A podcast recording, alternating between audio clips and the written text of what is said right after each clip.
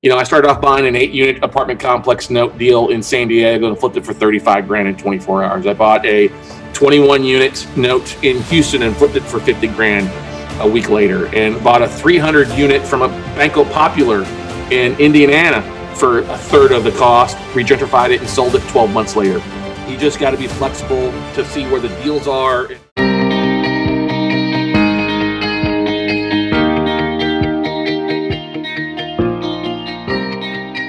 Welcome, everyone, to the Cassandra Properties Podcast. Um, so, every episode, we like to talk about a section of the podcast where we're going to deliver some value. And I can assure you that this entire podcast is going to be absolutely jam packed with value. Um, we're joined today by Scott Carson. He's the president and CEO of We Close Notes. Uh, he has a, a, really interesting model, uh, extremely successful in his own right. Uh, we're going to be talking today about defaulted notes and the acquisition of those notes, a, a, a subsection of the market that I am extraordinarily bullish in. Uh, but we'll get into that as we move along. So, Scott, how are we doing today? I am doing wonderful, man. Honored to be here. I am loving you guys' podcast. You're doing an uh, awesome freaking job with it. And uh, if you're listening to this, guys, make sure you hit that subscribe button for them. All right, definitely well worth engines. Well, I appreciate that, and I enjoy your podcast as well. And, and I know you've been busy today because I listened to one that just dropped earlier today, and, and you had said you were going from meeting to meeting. So it's been been hectic for you it's been a good day. I mean, I, I am always glad to be too busy versus not busy enough. You know, as, mm-hmm. as they say, is it's it's good to be busy, but sometimes God, we'd like for you to close that window a little bit, but not too much. not too much. not too much. Got to be careful what we ask for. That's right. That's All right. right. So uh, I like to always give the audience uh, a little bit of background. So if you can give us some some history, where'd you grow up? What were some of your influences when you were a kid? Where'd you go to school? And then we'll jump right into how we ended up where we are today. Yeah, no, uh, I was born. I'm actually a, a, Yankee. I was born in Minnesota originally. Minnesota. When I was in Minnesota originally, but I grew up in. Uh, my parents moved to Corpus Christi, Texas, when I was a young kid in three or four. So I grew up down on, on you know uh, Gulf of Mexico. We lived in Corpus and moved to a small town called Ingleside, like 3,500 people. And my dad owned a local hardware store there. And so I grew up, you know, if I got in trouble, he knew it before I did. A lot of times in the small town, you know.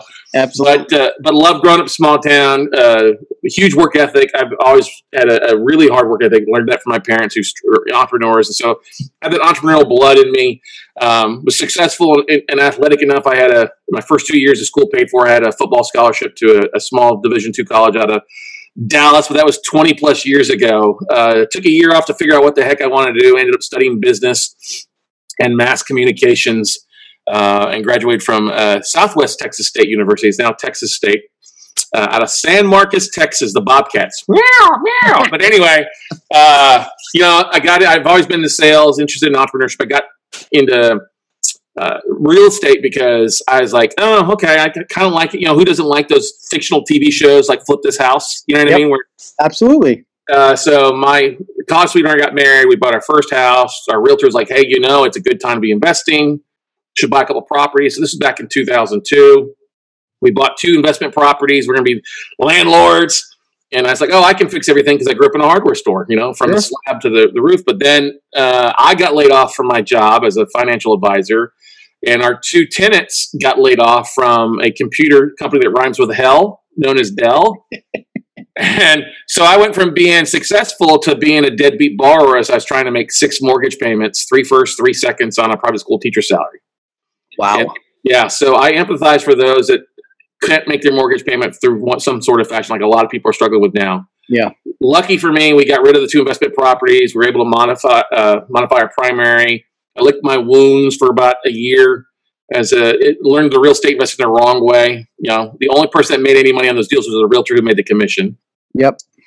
And uh, you know, I got back into into financing and marketing. I started working for J.P. Morgan Chase as a, a vice president for them, and did really well as a number one banker in all of Texas. And you know, two years later, I got a, a buddy of mine that I worked with previously as a financial advisor. He started a mortgage company here in Austin. He hooked up with an investor who was traveling the country teaching creative financing, wraparound mortgages, owner financing, buying, you know, create a note and sell the note off. And I said, this is what I want to do. So I said goodbye to my, my corporate job July 4th, 2004, and uh, started going on the travel and roadshow doing mortgages and, and listening to investors in back of the rooms at, you know, huge events. Yep. And, and started learning real estate the right way. Um, you know, I was doing, we were, we were just doing a ton of mortgages uh, too, between 2004 and 2008 because it was a peak and started dabbling in real estate. And then when everything hit the fan in the last recession in 2008, I uh, left the mortgage company, sold my share for a buck because uh, that's about all it was worth, and then just started dialing for dollars and calling banks and mortgage companies to see about buying their debt because I had you know, really a four year apprenticeship with these investors that were teaching creative financing. So uh, that's all I've focused on really the last 12 years is, is buying distressed debt, you know, on residential and commercial properties from a variety of banks and lending institutions across the country. And uh, we bought over a over a billion dollars in debt for our own portfolio. And then I'm I'm most proud of the fact that we've helped a lot of people not only stay in their home, but we also helped a lot of real estate investors uh, learn this niche of real estate investing and, and do some amazing things for their own family and their future as well. So it's that's quite a remarkable um, story, and, and in a very short period of time, to have a billion dollars in defaulted note sale purchases under your belt is is it's really is quite remarkable. Being as familiar with this side of the business as I am, uh, but I think most of the audience won't be familiar Right. with this side of the business. So uh, I want to take a couple of minutes and just talk about uh, what is a defaulted note, how does it happen, what happens when you purchase one. Let's let's give the absolute basics to the audience Yes. Before we get into some of the more advanced stuff, so they understand exactly what it is that you're doing. Yeah, let's let's talk the nitty gritty of the nuts and bolts, as we like to say it. So, a non-performing note is a mortgage where the borrower has not made the payment in usually at least ninety days or longer. Mhm. Um, you know, you could you could miss thirty days and be you know get back caught back up. People, I mean, before all COVID, you know, one in ten Americans was already thirty days late on their mortgage. Is that right? It, that was right before COVID. Exactly. Think about that. All Wow. right. Um, and so when I started seeing this stuff, I'm like, ooh, we're in for a hurting uh, in 2020 and, and beyond. But anyway, so we buy distress, very distressed stuff where somebody hasn't, like I said, hasn't paid at least 90 days. Usually it's six months or longer. I mean, I looked at a portfolio yesterday where the bar hadn't made a payment in six years in some cases.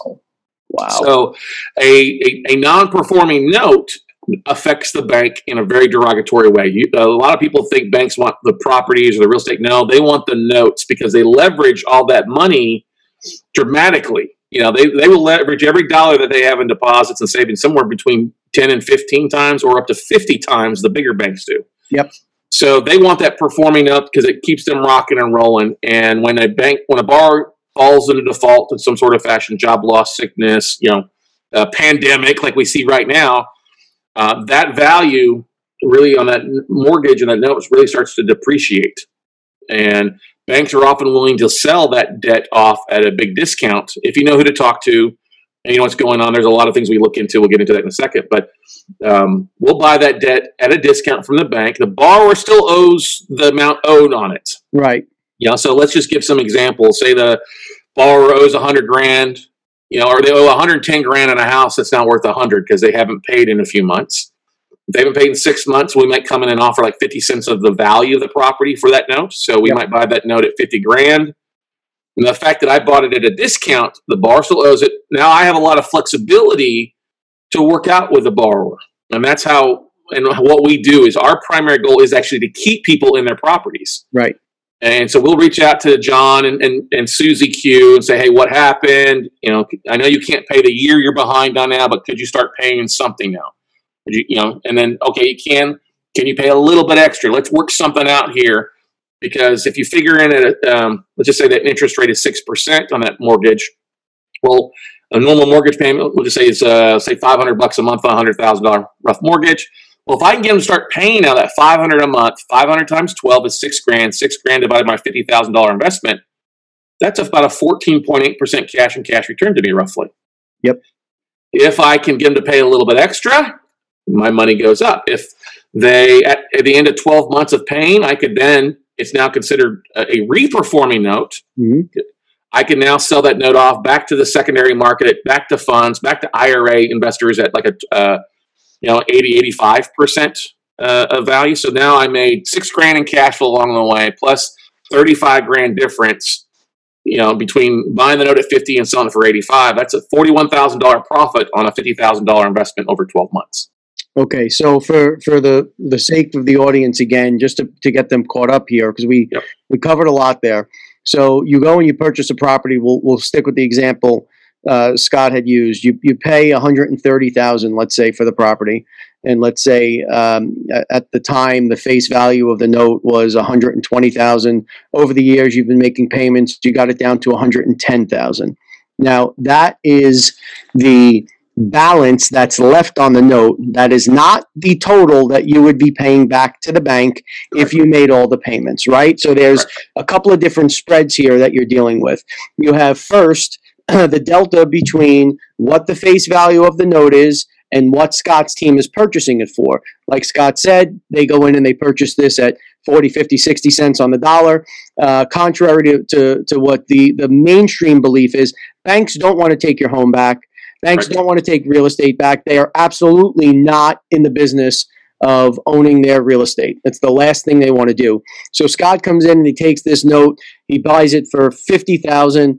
Um, there's a, a, a balance that is a hundred or one hundred and ten thousand, and if you add the total payments in, depending on how many years are left in that note, that may have a, a total uh, par value of 130, 140, 180, depending on how far out that note goes. So now Scott is in a position between that 50,000 and that let's call it that 150,000. So you're actually working with people and I really respect that because uh, you don't see that too often. Uh, a lot of times people come in and we'll we'll get into that whole approach also, but they, they don't look to work with the the property owner. So you're getting the folks back on track. You're trying to get the notes to perform again. This way you can go back to the secondary market and say, hey, we're performing again. Now you're not using the 50, you're not using the 100, you're using the 150 number, and you're saying there's $150,000 in payments left on this thing. I'll sell it to you for 120 or whatever that number is, right? So that's the spread. Now, Yep. are you actually doing loan mods on these things? Are you actually modifying the mortgages? It depends. Some uh, we don't do a, um, a loan mod for the first twelve months because if you do a loan mod immediately, taxable. It's a, it's a sh- uh, short-term capital gains tax. So then Yep. you got to pay taxes on what you modify the loan for when you haven't received it. So we do trial payment plans.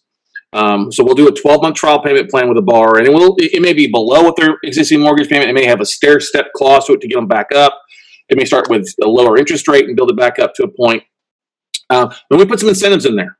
So, like, hey, if you make payments for 12 months, at 12 months, we'll reevaluate the property value and and forgive 20 grand off because your house isn't worth 130, it's worth 110 now. We'll forgive 20 grand. Doesn't I wouldn't make it back anyway. Or hey, well, you know, you got a 9.9% interest rate because you did a subprime loan. Well, okay, let's drop you down to 8% or 7%. Or Right. you know, so there's a lot of strategy involved with that, but you know, we do modify a lot. We get a lot of people that, that follow through that 12 month period and then we uh, permanently loan on them. And that's a beautiful day. I mean, it is a, a beautiful day when somebody gets that, you know, seven, a thousand pound gorilla off their back, worried about foreclosure. And, and because we're, we're basically becoming the bank at that point, Yeah, you know? And so we're working with them. We're getting solutions. We show them like, hey, there are some other. Your city has some programs. Or your state has some programs. Go, go try to qualify for them, and let's work to create a win-win. Now, if they can't get back on track, then we go the route of, okay, do we need to, you know, do we need to have somebody come in and assume the mortgage? You got a family member or somebody can come in, or you don't want to stay in the property. Okay, let's do a short sale or a deed in lieu. Um, or you know, if you uh, if we have to, if you're not going to work with us, you're going to hide your head in the sand. Then we go the legal route and foreclose. But uh, if it's going to be a real troubled borrower, you know, somebody's going to be a pain in the rear, and we can see that stuff by talking with the previous bank and the servicing company. Sure. You know, if- and, and if it's going to be a troubled borrower, then we would try to offload it to somebody who's more local, who doesn't mind dealing with uh, you know borrowers that want to be a little bit more uh, troublesome. So that that was one of my questions. Is uh, you? I mean, it sounds like you're legit servicing these loans like far beyond what I had even anticipated. So you're really getting in the weeds here. You're working with these folks. What percentage of the portfolio, and maybe maybe you can't answer this because maybe it's by type of note, but what percentage of the notes that you're buying would you say go the full boat route where you have to go ahead and you have to foreclose? Um, it, it, it comes down to kind of two things. Uh, a lot of real estate investors get in this space. They go after vacant properties because they want to add that real estate to the portfolio. So if you have a vacant property, almost 90% of them are going to go to the foreclosure route. Wow. Because, because the borrower's already walked away. You know, they're, they don't, you know, they don't answer their mail. They don't want to, it might be 75, 25, 75% foreclosure, 25% where you can get a deed in lieu or a cash for keys or a, a um, cash for consent if there's a, a mortgage behind you where you get consent to it. On the owner occupied, on the occupied side, national average is about 40%, you know, because if it's occupied, you'll get uh, probably, you know, two out of five that will modify and, and, and work with you. One will just sign the property and we'll walk away. The rest of the you'll have to foreclose. We're really good about doing our upfront due diligence and, and, and really diving deep into the, uh, the property history, the servicing notes, the collateral file. Uh, we'll do some uh, social media sleuthing or Facebook stalking on the borrower. And so we've got about a 70% success rate and get the bar get back reperforming back on track. So how how large of an operation do you have? Uh, You'd be surprised. Uh, note investing is a very vendor driven space. So um, I have a, a servicing company that's out of New Jersey, or they were out of New Jersey. They just moved to Reno, but Madison Management. Um, I have a full time employee who used to work for Madison Management. She, she handles my portfolio. So she handles talking with the borrowers. She's licensed to do that. She negotiates, she logs in deals with our attorney. So she's a full time employee that works for me that handles it. But a lot of times, if people starting off, they'll just have the servicing company handle the that borrower outreach, which is the best thing. You should not be talking to borrowers if you're not used to doing that because uh, they'll ask for an inch, and you know you'll give them an inch, but they'll try to take a mile, like So anything can, else. can you explain for the audience uh, the the servicing company? Yep. What exactly do they do in the process? That's a great, great question. Glad you brought that up. So, a servicing company, uh, when you're dealing with debt, okay, there's often licenses that you have to have at the state level or the national level to collect debt, especially on the residential side. There is. There's something called the Consumer Finance Protection Bureau, okay, or the Fair Debt Collections Act, FDCA. So, it this basically means you can't show up to somebody's house with a bat and threaten them to get them out of the house or you know, threaten violence. You can't call them at midnight threatening them. You got to follow through specific laws. So the servicing companies, they will handle the borrower outreach. They'll handle the, the documents. They'll they'll be licensed often in the state so that you don't have to get licensed, except in a few um, a few different situations of states. But they're handling that borrower outreach. So if you become seven days late on a mortgage, I think you've always had the phone start ringing off the hook, and that's what they do. They're the ones that are calling. They're the ones mailing out the letters um, that you've got to be compliant in like 40 different ways with the you know the licensing so that it's you know uniform across the board and so they're doing that for anywhere for like a performing note might be 20 to 25 dollars a month per for a performing note and then a non-performing note will cost you like 90 to 95 a month Okay. So they so I would assume that in this instance, Madison is licensed in multiple states and Yeah. they've got the ability. Okay. So um, I have so many questions. My gosh. When you're targeting a portfolio, are you staying away from certain geographic, like, you know, and I'm, I'm what I'm inferring is legislatively, yeah there are certain protections. Uh, New York, for example, is a very, very, very difficult state. yeah If, if you have a troubled borrower and they file bankruptcy, uh, I've done a number of defaulted note sales, and I I think the fastest we've ever gotten through the process with the bankruptcy is two years and change, right? Yeah. Minimum. Uh, so, is are you factoring that in when you're looking oh at yeah portfolio? Yeah, definitely. So if I'm going to buy something in New York, uh, it, it is going to take two to three years to foreclose. I'm going to have higher attorney fees. And you know, in New York, you got to hire an attorney to talk to an attorney to have an attorney, right? That's- yes, you do. Especially in in uh, New York City. But I've bought a lot of debt, like in Rochester and Niagara Falls and other areas up there. You know, cheap property that I could pick up for a nickel. That Yeah. would rent for eight hundred dollars if I had to take the property back, or I can get the bar back reinstated. So, yeah, the, the longer the foreclosure time frame, the bigger the discount you get because the bank or the lender realizes that you're going to have to take over that problem child and kind of hold its hand through the process. Now, bankruptcy actually works in our favor a lot of times. If somebody files uh, Chapter 13, it turns into a loan mod for roughly five years for us. If it's a Chapter 7, then we go through the, the liquidation part to take the property back. It's long. So, yeah, that's definitely that's part of the due diligence we look at. We don't buy in Kentucky. Kentucky wants you to have a million dollar bond there if you're buying notes, and it doesn't make any sense. New Jersey is another long state that uh, you know, if you're buying a non-owner occupied or a vacant pr- property in New Jersey, they have the accelerated foreclosure process for vacant properties there in New Jersey, which is a good thing. Um, I would avoid uh, Chicago and Crook County. Uh, takes a long time to foreclose there. Plus, if you're an out-of-state investor, they will almost always, always, always side with a local borrower or tenant and give them chance after chance. It's a very corrupt city. Yep. So, uh, anything outside of Crook County or Chiraq, okay. Uh, but those are probably the four biggest areas that we probably don't buy a lot in. Um, you know, it, because of that. And that's not being said I don't buy portfolios. I end up stuff with New York and other things. I do that and we work it out. You know, we'll often go to the borrowers and offer them, especially in those longer foreclosure stays, like, hey, we'll give you some cash to walk. You know, to, if it's going to cost me 10 grand for attorney fees, I might as well give you 10 grand now and, and get you out of the property and save me two years. Right. So, so for, for those who are wondering, well, why would anyone cooperate with Scott and his team? What's the benefit of us doing that? So if you pursue a foreclosure and Scott's team takes it the distance, um, they can actually end up with a default judgment against against the borrower. So now at this point, the borrower has lost the asset. They have a bankrupt, a, a, a, probably a busted bankruptcy on their their books.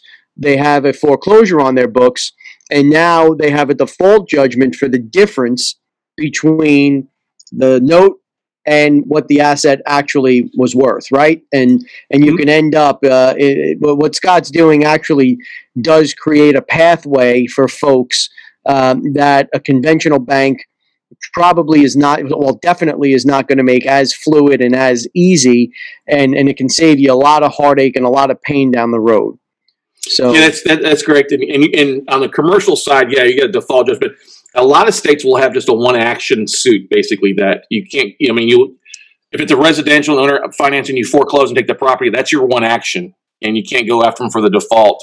Oh, is that right? Yeah, some states don't will only allow a one action state. Like Texas is a one action state.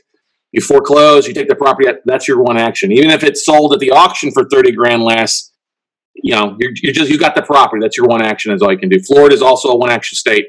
It, it varies across the board out there, but yeah, I mean, other states though, yeah, you go after them if they got a rental portfolio that's in the same entity, the same name. We can slap that judgment on all those properties. That works really yeah. well. Well, we got a lot up here. Unfortunately, yep. that's the result because uh, in New York, um, that where I do most of my business, and I've sold yep. quite a bit of, of defaulted notes up here.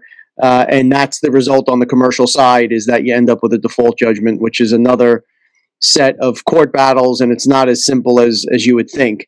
So, Scott, what what percentage of your portfolio do you end up keeping after the fact. Let's you know, let's say uh, things have been worked out, and you've got a servicer who's working like one on one. I'm thinking about multifamilies, right? right? I'm thinking about commercial assets where there's no substitute for boots on the ground. Who's handling that for you, and how much you know? Who's back backfilling vacant apartments, and you know, is that part of your model, or are you no. strictly? It's not.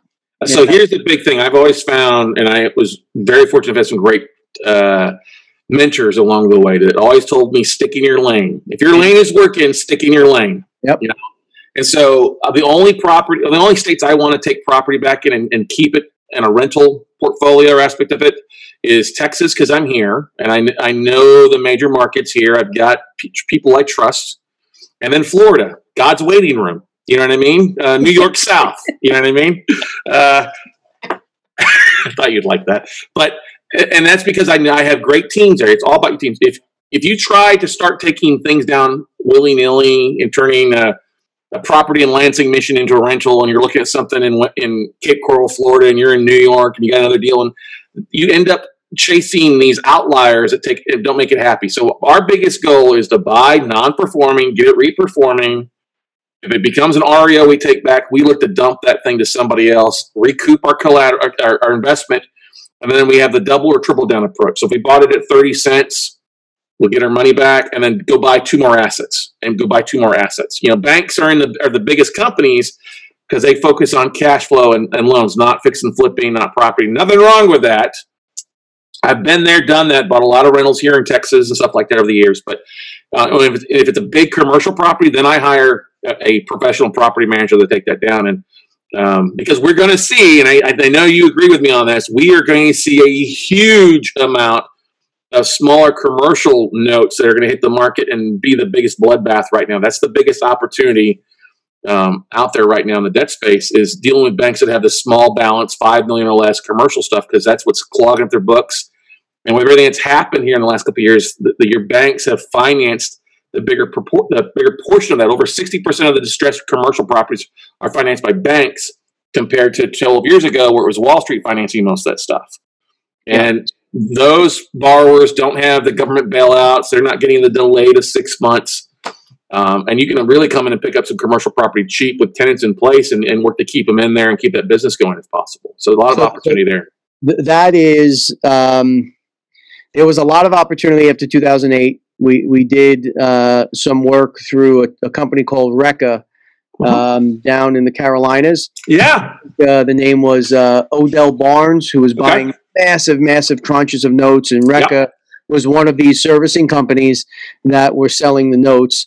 Um, so right now, uh, and that was an, an interesting run, but I think right now this is going to be the largest opportunity that I'll ever see in my career. Yep. So we're working uh, very diligently on putting together an offering to start with. You know, uh, it's probably going to be a twenty million dollar raise, and then we want to go after some of these notes. Uh, we're uniquely positioned because we've got the commercial background here, and uh, we have capex funding, which is a commercial lending arm. And you know we know the values, we know the assets, we we've got a really good handle on that. So I just want to explain uh, to the audience because this is something that anybody really can do, right? And I want them to understand uh, intimately what is about to happen or what is happening with the banks.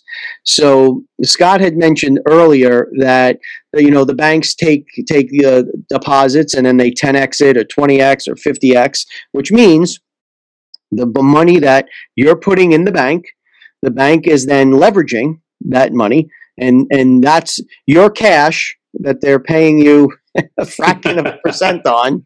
They're then using that leverage to borrow money, and they're forecasting based on a myriad of different metrics that they go through in underwriting, and, and based on all sorts of wonderful models, they make determinations if if you're worthy of credit or not.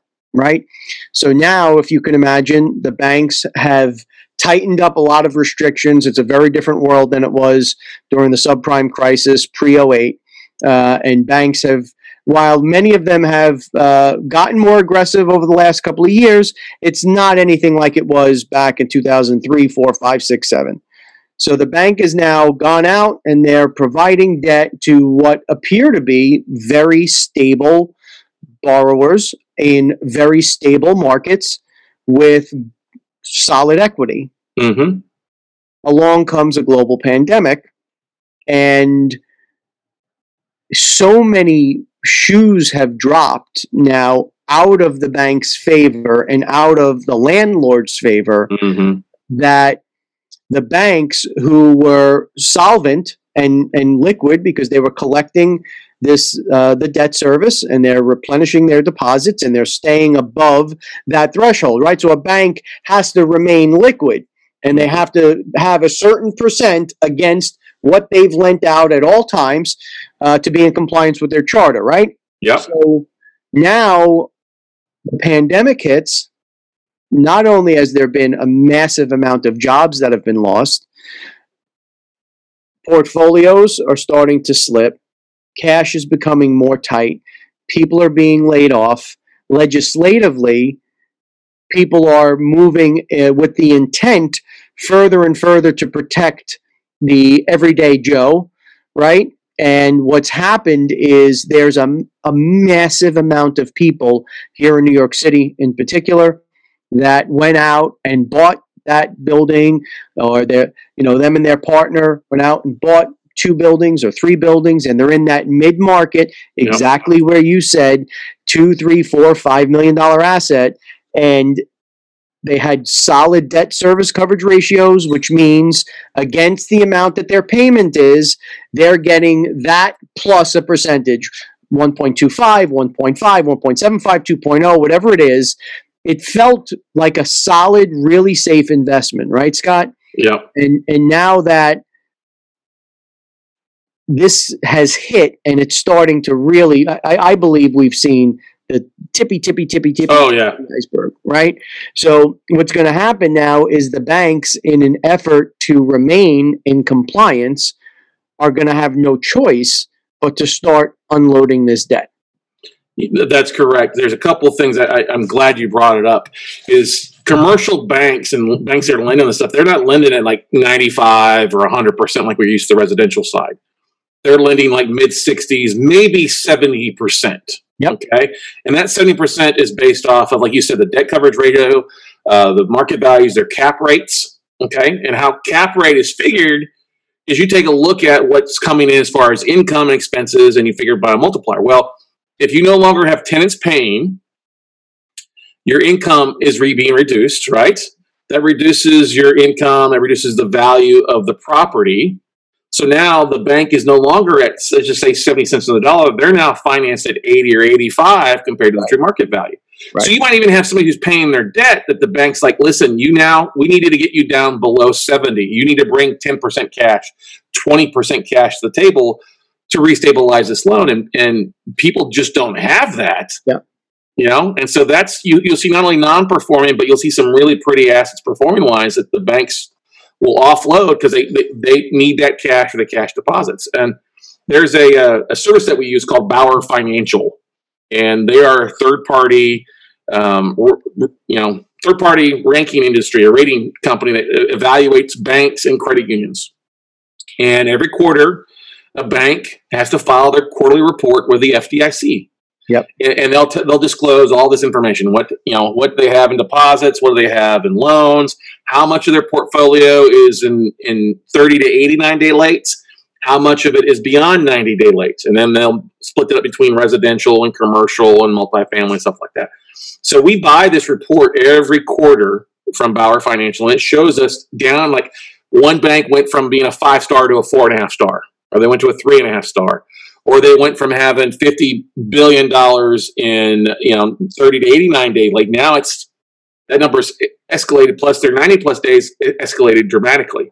So uh, we'd like to track banks that have at least five branches because those are they start being a little bit more flexible and lenient in their lending platforms because they got to bring these deposits in. Okay, Right.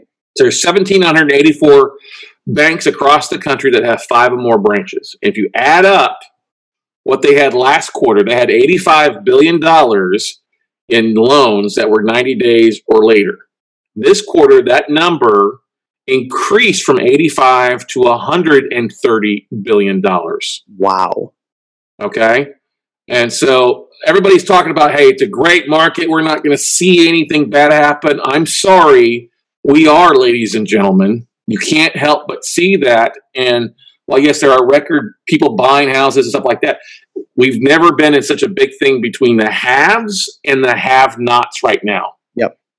You know what I mean? And so that you, you I mean, you're agreeing with me. You know exactly what I'm talking about. It's going to be this wave that hits this next year. If you're looking for like foreclosures, you may have to wait 24 months because Yep. guys like James and me to come in, buy these portfolios, and then try to keep the borrowers in the house or in the property by modifying, taking over operations on some of these commercial assets. Um, banks are often sometimes willing, especially when you get on assets that are a million or more in value. They may even carry the paper on the paper to keep it on their portfolio as well too for you, which is it's crazy, but I've seen it done. But they, if somebody comes in with the, the management background or even the team, you may not need to have any experience, but if you've got a qualified team, Yep. Oh hey, you're going to manage this. The bar is going to walk away, and you're going to take this over. Okay, let's keep it on the books. We'll just you know a couple buttons, and we'll move that loan over. You bring ten percent down off what we're selling the note for, and we'll carry the ninety percent that way. Yep. Again, because the banks want to grab that 10%. They need that liquidity. Exactly. the The servicing, process. yeah, yeah, that process to to take it from that point to actually owning the asset, which is the last thing in the world the bank wants to do, is a very long, painful, expensive process. It's frowned upon, right? There's a civic obligation Yeah. that uh, became more and more uh, prevalent after 2008. Uh, so, so how did you go from you know how did you scale so quickly? I, I think in my notes I have you- you're online with 2,700 banks and institutions. Like how how, did you do? I mean, do that? it is Yeah. remarkable. Like you know, how do you get in in the on the list of hey, you know, consider us when you're going to be disposing of a portfolio? So it is back in 2000, uh, 2008, I left the mortgage company. I just started dialing for dollars.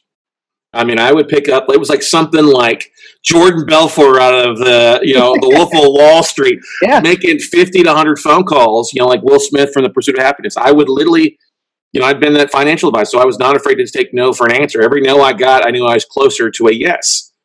And so I just started dialing for dollars. Not every bank has something, but you make that connection and I just you know with a phone call, and then I would follow up with an email.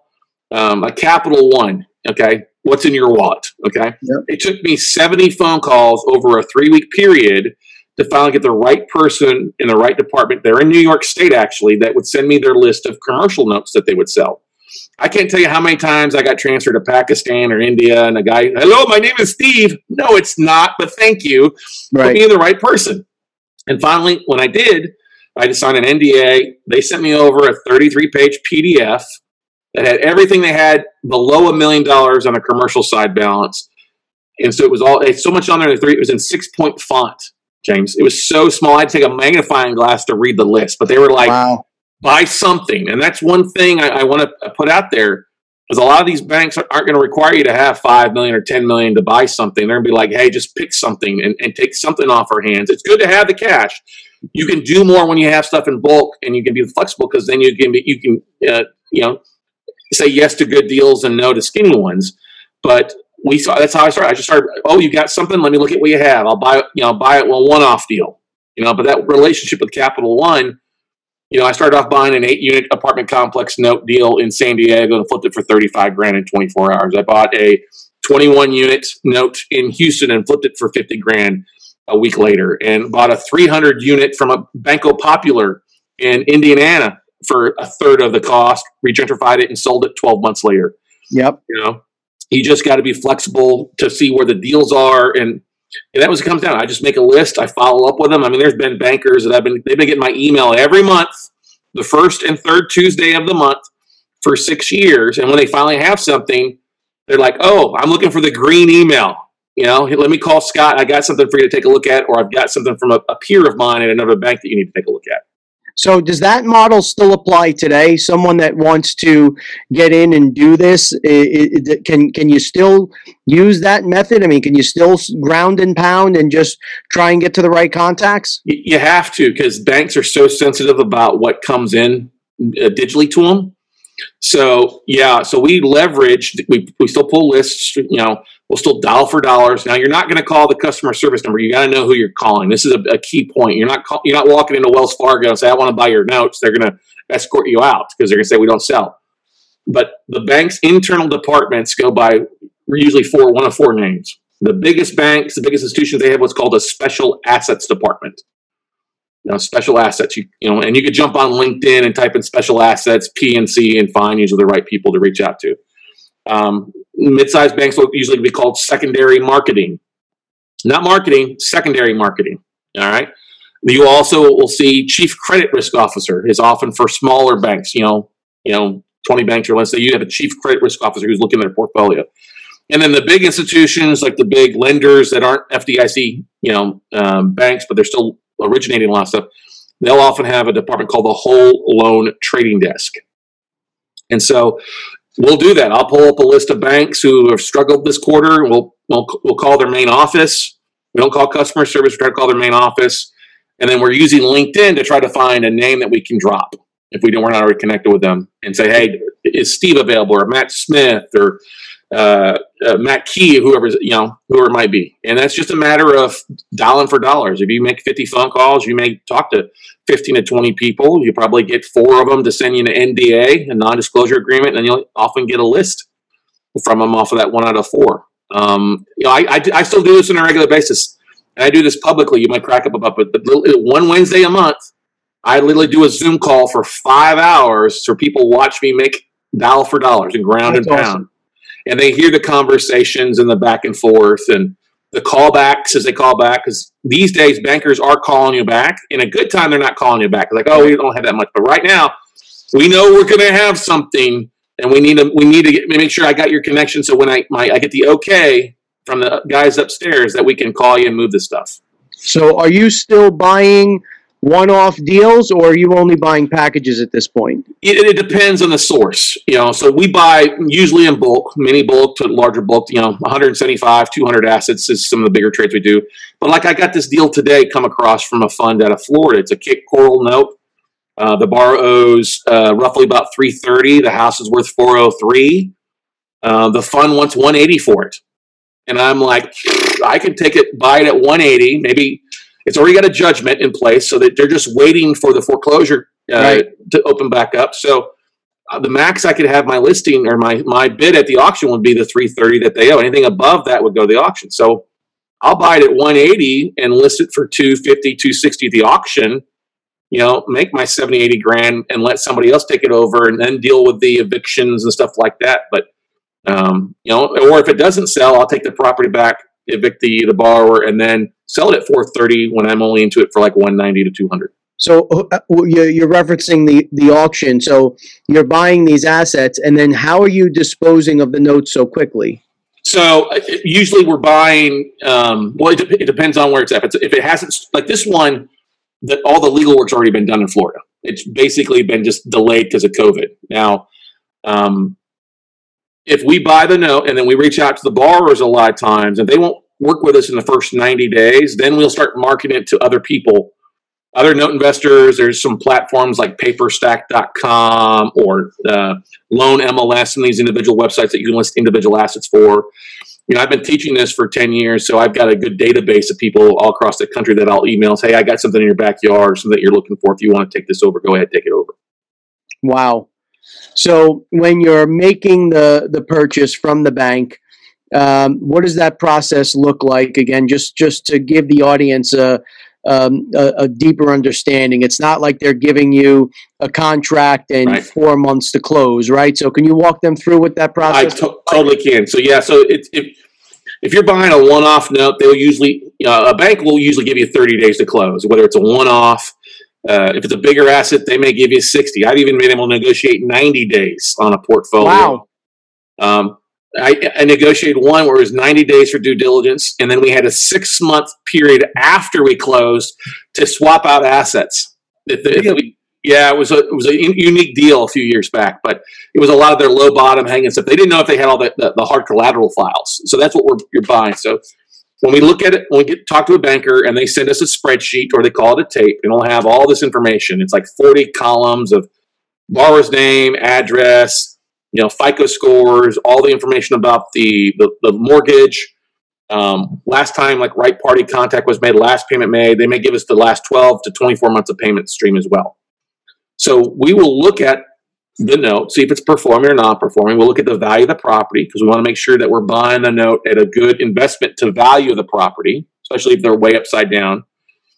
They owe more than that. We want to make sure that number would make sense. We'll then look at also the um, uh, we'll, like I said, we'll stalk a little bit on the bar, look at what they're doing on social media. I mean, we've had like one borrower who blatantly said online, "Am I going to pay my mortgage or go to Disney this world this year or this month?" Oh.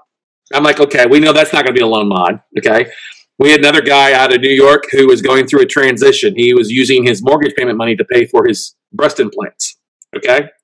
Uh, and we, we found another guy who was self-employed. He broke his leg you know, we said, okay, I don't mind working with that guy. You know, if he broke his leg, gets back on track, you know, we'll work with him. So there's that. Then we dive into the collateral, the loan documents. That's a, aspect of things. You know, is, is, the full loan file there? What is this? This you know, the notes from the borrower to the bank have they been friendly?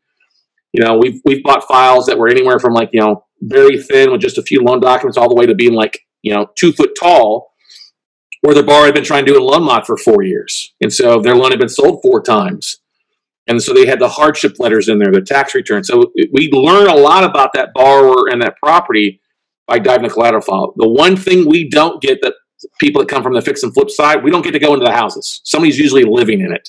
Right. So you, you can't get an internal BPO. You know, you can't. You know, you don't know if the property's in good condition or bad condition. I mean, you can tell a lot about a bar and internal condition of the property by looking at the exterior. You know, what kind of car do they drive? Is the lawn mowed? Are the kids? Is it is is the grass cut in the backyard? Or is it Jumanji? You know, and then you can also uh, most people don't realize this, but we will call the actual the utility departments and being the bank, they will release more information to us versus just being some random investor who doesn't have a vested interest. So the serv- I mean the uh, the power companies, the gas companies, they'll often tell us, "Oh, yeah, that borrower's on time," or "Oh, it's we've got had three uh, termination notices," or they're on a payment plan to pay their utilities, or they were in here the other day and got in a fight in the office. Like, Wow. you know, so we, we get a lot of internal information, and then we then when we make an offer, the bank accepts it. Great, they may counter back, and we'll go back and forth. And once we, um, you know, once we finalize that, great. Then we'll have usually another period of time for due diligence to finalize. We'll, we'll pull title reports and pay for external BPOs, and then we'll go to close. And when we're wiring the money into the bank, um, there's not like a traditional closing at a title company most times. So we wire the funds. And then usually they will overnight uh, what's called the assignment of mortgages, showing the transfer of that mortgage that you would record at the, the, the county clerk or the recorder's office, showing the transfer ownership. Uh, it usually takes about two weeks to a month for servicing to transfer. Um, from if we're using, say, th- their bank was using Wells Fargo just as a servicer, and we're using Madison. The the banks have to got have got to give the borrowers at least two weeks to let them know that things have changed the borrower gets a letter saying, "Hey, it's a goodbye letter. Hey, you have, you know, thank you for not paying ABC Bank. Now you got to pay Scott Carson Bank." We'll send out our own hello letter as well and say, "Hey, we we bought your mortgage. You know, we're now the bank. We see that you're behind.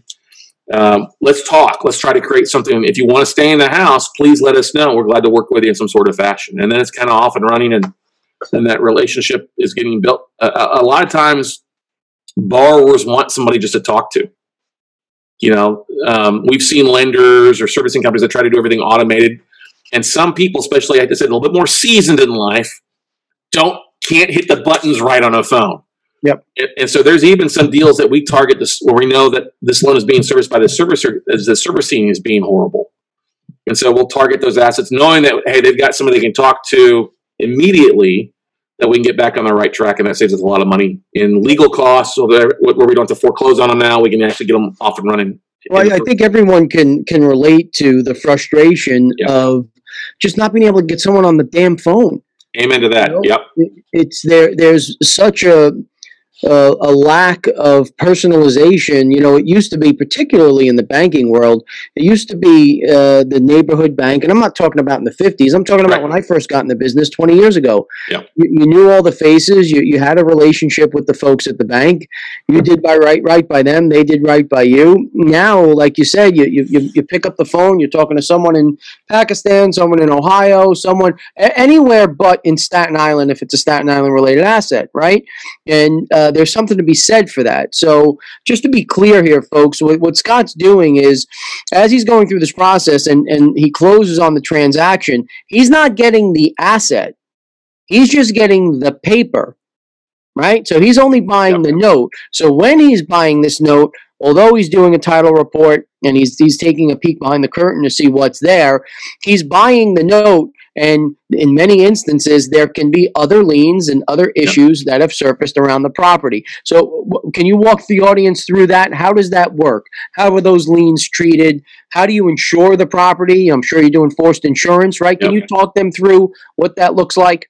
Yeah, great questions. I'm glad you brought that up. So yeah, we do a title report to see what other liens are outstanding. Whether it's a, uh, common thing is an O and E report, an onerance and encumbrances report, because we don't need to pull a full title report back to when the property was created. Because since we buy directly from banks, 99.9 percent of the time that title was still good, Right. Because it's we're buying the existing loan. So we do need to see what kind of nuisance liens. If the borrower went and got a second mortgage, So if there is a big like second mortgage or big same thing, when we go, that won't affect us if we're modifying the loan and working with the borrower. Okay, those junior liens, that it would all stay in space if we modify or get them back on track. The borrower is responsible for those still. Okay, but if we have to, for if we go the legal route, then that if there is a big second lien and other liens on that, then we do have to go through the usually the full legal route to foreclose to wipe those all out. Okay. Now, in some cases, if the borrower is willing to work with us and there's a second lien on our property, we'll do what's called a consent to judgment. And that's basically a legal proceeding where the borrower agrees to our judgment. We're not going after them for that, but it helps us expedite the foreclosure process to wipe out the second lien and anything else that might be clogging up title. Now, I, I don't buy a lot of junior liens. I like to be in the first lien position where the only thing that could screw with me would be God or taxes. Okay, so we, we always you always have to double check taxes, make sure the taxes are getting either paid by the bar or in a lot of cases we'll pay the taxes to avoid a tax foreclosure or tax sale. All right, but we'll offer a second lien like usually fifteen hundred bucks. I'm like, you can either get fifteen hundred bucks because that's what's going to cost me to foreclose you, or get zero and wait, you know, six months for us to foreclose. Either way, how do you want to play this? And you're wiping that second lien straight away. Yeah, you. I mean, yeah, especially if there's, they're over encumbered. You know, if, they, if the then there's no equity there for them. Now, if there is equity, then we just take it to foreclosure, and they can, you know, we'll just go to foreclosure. I'll get paid off in full, and let them get, you know, five cents cents of the dollar. But it, it's you still got to double check thing. You need a real estate attorney who understands foreclosures. You got to have an attorney that's licensed in the state you're foreclosing in. Um, you're, you mentioned something earlier about servicing company. Um, our servicing company is licensed in 30 states. They're not licensed in all 50 because they're not servicing loans in all 50. Right. Okay, but that's an important thing. There are some servicing companies out there that are only licensed in 10 states, but they're servicing in 30 states. So you got to be very careful about that. If you're going to use a servicing company, hey, make sure that they're licensed in the state that you're going to be uh, buying notes in. So now, but, I'm, I'm sorry. So, so uh, you, you just triggered a thought for me. Uh, can you talk the audience through how you're dealing with the gain? Right. So, is this a 1031able occurrence? Is this short-term capital gains? Is this ordinary income? So that's a great question. Unfortunately, in the note game, you can't do a 1031 exchange yep. into another note, but there is a way around it. You could do a tax deferred sales trust. Okay and basically set up, you know, if you're selling a property, like like I get people that have 1031 exchanges, they want to buy a portfolio notes. I'm like, no, no, no, it's not going to work that because it's not an asset client. Sell your property on a tax uh, tax deferred sales trust, so it's like you're like your owner financing, and then the, the money you get from that, then you can use that money to go buy a portfolio of notes. Okay. Now, when I when I'm selling a note, yes, if it if something happens, if I foreclose and it's less than a year, yeah, short term capital gains tax on that deal. If it's longer than 12 months, then it's a long term capital gains tax. Okay.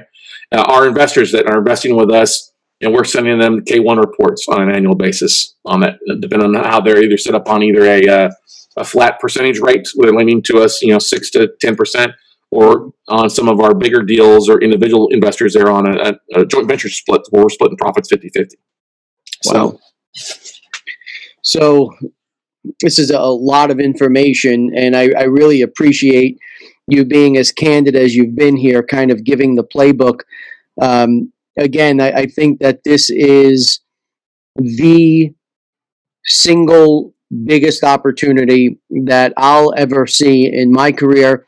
I think that there's a lot of opportunity for folks out there uh, that are interested in learning more.